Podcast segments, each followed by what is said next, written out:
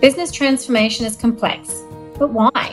How can we navigate the transformation pitfalls more easily and with the continued support of all our stakeholders, our board, shareholders, employees, partners, and most importantly, our customers? I'm Pip Marlow, CEO of Salesforce Australia New Zealand, and your host for today's Future of Business Now podcast.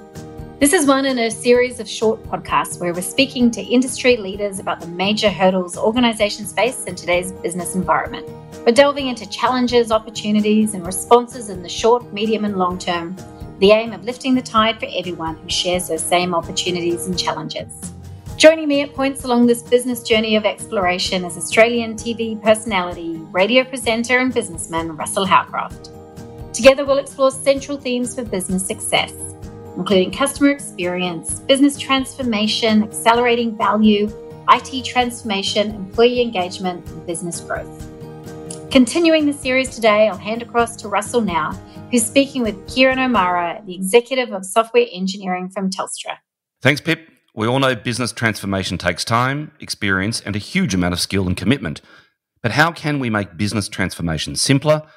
And what can we learn from those who've been through or are still in the business transformation mangle.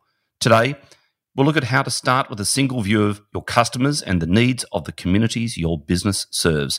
We'll then look at how to better understand the role of corporate culture, business strategy, and technology in enabling you to quickly realize efficiency and cost benefits while staying competitive and dealing with the unexpected. I think that was one of the key things that made the transformation a success was that sort of resilience and unrelenting vision to complete the job.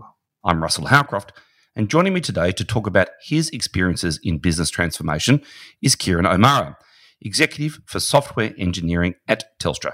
Thanks for joining me today, Kieran. Hi, Russel. Happy to be here. it's great that you're with us. Um, we've been having a lot of fun talking about business transformation. Um, and of course, uh, in the world of Telstra, that's a, that's a big beast to transform. So I'm looking forward to getting deep into your experience there. Now, Kieran, You've got an Irish name, a Scottish education, and a recommendation on your LinkedIn profile that says you're a, and I'm direct quoting here, a master at making technical information accessible and interesting for those who don't operate in this field. I like you already. Everyone knows who Telstra is, but maybe you could start by sharing a little about your role there. Well, so as you said, I run software engineering now, but when this all kicked off, I was part of the retail business, and it was my privilege to lead the retail team through what was known as the Da Vinci program, which was pillar one of the T22 strategy that I think some people might know about. And in that role, I led the transformation that delivered the new product constructs and the new customer experience. So, when I think about Telstra and I think about transformation, what comes to my mind immediately is, oh my God, that must be an unbelievably huge thing to, huge task to undertake. Um, how big's your team? It's a big team, and a lot of that resource is in software development um, because much of what we're doing really comes down to building the systems and the products that we take out to market. Um, but yeah, it's a significant undertaking, and it goes right across you know every discipline you can think of in the organization. And do you? I imagine that you would use outside outside help as well, so third party suppliers to give you a hand with your transformation. Oh, we absolutely do. In fact, we rely on several different vendors um, in different countries to help us. Um, there's a real mix of skills as well. So we've got partners that help with some of the strategy work, you know, right the way through to uh, you know testing software at the other end of the process. So um, there's a real diverse mix, and that's actually part of the um, you know part of the valuable makeup of the team is to get that diversity into the team as well. Can you give us a little a little insight into the ways of working at Telstra?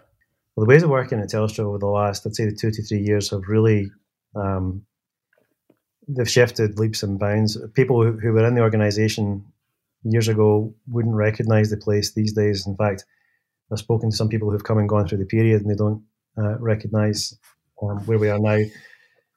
Going back maybe even two years ago, um, if you think about the ways in which we engaged with partners, it was very much a you know, let me write down what I want for you, give you that, you quote me on that, I'm going to hold you to account on that thing. And then when you don't deliver it back to me, I'm going to blame you. Right. So that's yeah, I've, I've, had that experience. yeah. So that classic waterfall um, engagement model with large partners, and there's there's examples everywhere, right? You look at, you know, dare I say it, you know, some of the public sector programs, big infrastructure projects, they all fall into this the same or similar trap. Um, mm. so that, the way in which we engaged with partners fundamentally different. The way in which the business internally organized itself also fundamentally different. You know, like a lot of large enterprise organizations, Telstra had grown lots of little fiefdoms, you know, lots of little silos, lots of little teams doing, you know, mostly amazing work and mostly very well intentioned work, but we were actually competing with each other internally to, to some extent, and that was creating lots of inefficiency and often at the expense mm. of actually what really matters, which is the customer and, and, and our products. So the company has undergone a substantial transformation, um, and that was that third pillar of the T22 strategy I mentioned before, around how we organize our teams and how we organize work. Um, internally, we call it agile at scale. But really, what it's about is putting everyone of a particular expertise into a common area and allocating them out to work. So they, they have a home with, with like minded people, they can grow their skills and they flow to the work that they do day to day. And then that changes over time. So there's a lot more flexibility across the organization. There's been a real push to try and take layers out of the hierarchy. Um, so to move away from the old command and control, you know, walk into the general executive's uh, office, um, you know, in the corner office, and that sort of really old uh, corporate culture to one that's very open, very flat, very collaborative. Um, and you'll hear people in Telstra a lot talk about servant leadership, uh, which is really about the, the, senior members of the team understanding their role now is to is to support everyone doing the work and re- remove the things that get in the way um, you know, rather than sitting in the office and inspecting things and, and dishing out orders. So that's been a real um, uh, sort of foundation of the change over the past few years and, and has made a huge difference across the business. So um, let's use hindsight again. So um, tell us about some specific ch- uh, challenges that presented themselves to you and your team on your transformation journey. Sure. Um, well, look, I think like a lot of transformation examples, we experienced some fairly classic uh,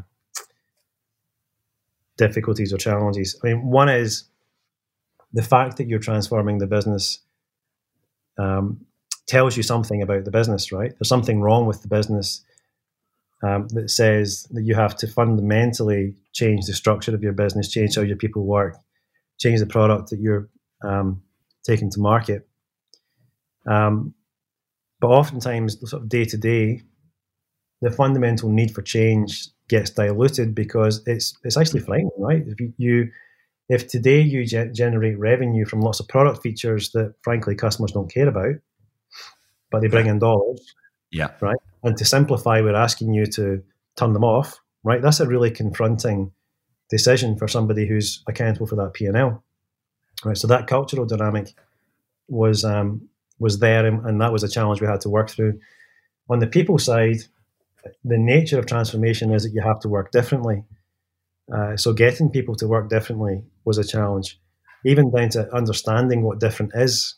You know, so to work agile versus how we worked in the past, um, to work with different technologies, uh, you know, to work to design a different channel experience for the customer, you know, if you haven't got that context and you haven't got the right mindset to solve for that, that's hard. Nice way to solve uh, for that as well.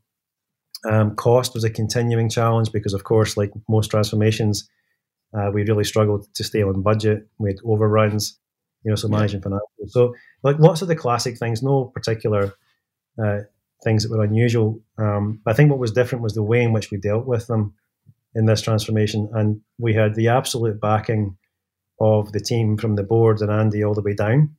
And one of the things that um, I think is a is a key indicator of success for Telstra was from the board through Andy and the CEO team right down to the working team.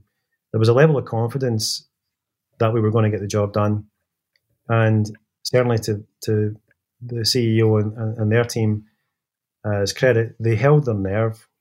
Right, so when yeah. these, you know, when it got difficult, and we were late, you know, or the proposition didn't test well with the customer and we had to change the proposition and go again.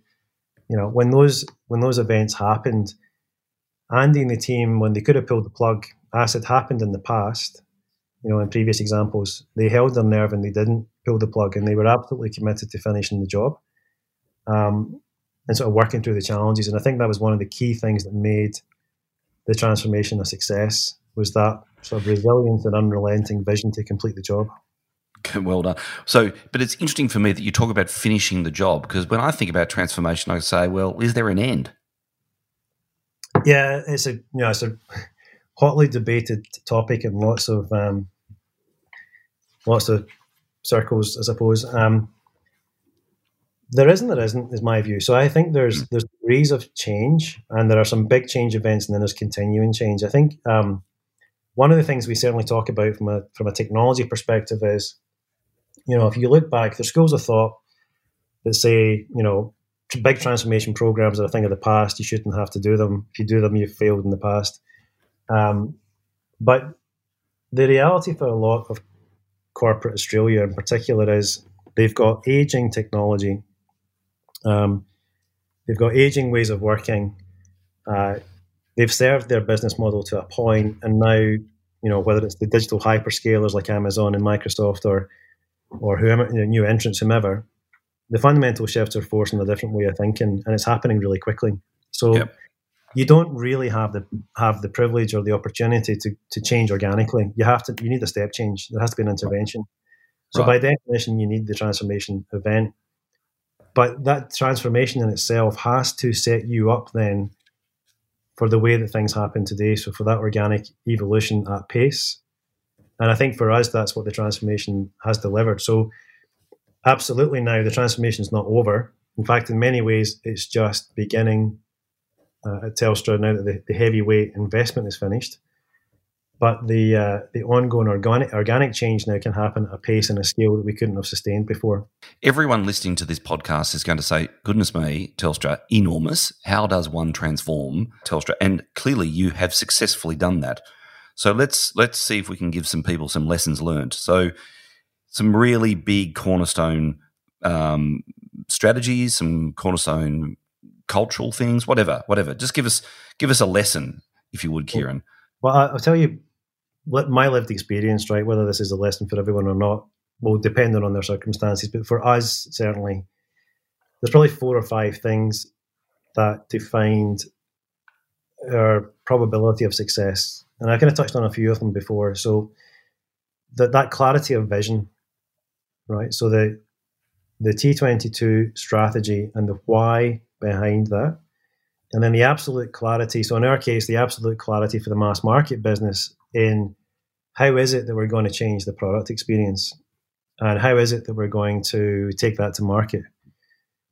That was clearer than had ever been defined before. But more than that, the organizational willingness to get there was crystal clear. So there's a sense of belief in all of the teams. And I think, like a lot of organizations, everyone knows to some extent how they need to change, how that business needs to innovate. The thing is, we don't. We choose not to because either it's confronting or it's a little bit scary or it's deemed to be too difficult. But in this case, we had the vision and the organizational intent, and there was a sense of belief mm-hmm. that we were going to do it. So that was the first thing.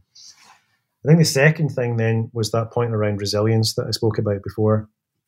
This was not easy. If you go back and look at the public announcements that the team made when Andy and the team announced to the board, and you look at how we got there, you know, dates came and went, scope was adjusted. You know, that journey to get to the outcomes I described before was not the same as was committed or conceived up front, albeit the end outcome, you know, was the same. But that resilience to keep going and not lose your nerve when things became difficult was another key hallmark of success. But the people who need to hold their nerve start at the top right? The board has to give the CEO the backing. The CEO has to hold the line with the teams, and then that has to permeate right through the whole organization. And I think without that, what happens typically is confidence is lost. That next budget review cycle comes round, and people folks go, you know what? I don't want we'll to shave a bit off here. We'll shave a bit yeah, off. Yeah, yeah, exactly. Right, and then you're into the spiral of decline. So that that's the second thing. That strong sponsorship and resilience, um, you know, non-negotiable the third thing I think um, was in the team itself. We worked really hard. So we talked about this transformation being a business led transformation, but it was a colleague of mine, and we worked really hard to make sure that there was no sense of different teams coming together to deliver this, but rather one team. And we went so far as creating team identities and brands. And eventually, we're, her name's Karen and my name's Kieran. So the team started calling us K squared because you could almost predict one or other would say on a, on a given question. That that sense of one team, you know, shooting for the ambition, uh, I think was was critically important. And the culture around achieving that ambition and the desire to get there was really strong. We over indexed relative to the rest of what the organization might do in things like team brand and image and uh, ceremonies and culture and how teams come together to do showcases and things like that. Um, so we we created a sense of FOMO, I suppose, about being part of the team and, and, and want to be on the journey. Yep, love um, that. You know, which had a, a real uh, a real drive behind it. And I think last was uh, the, and it's not rocket science, but it was just the the real attention to detail.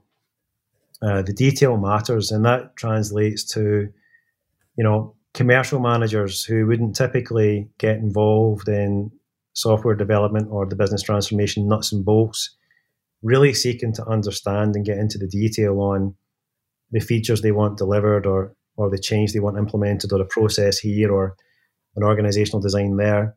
Really getting into the nuts and bolts and seeking to understand in an awful lot of detail because it was a constant negotiation on you know how to how to navigate this path.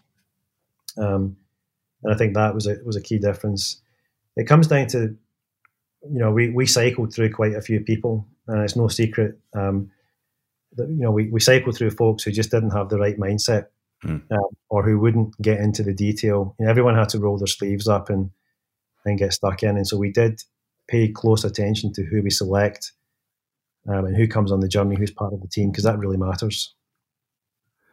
So, Kieran, my um, my friends at Salesforce tell me that there are there tends to be five big factors um, that impact a transformation.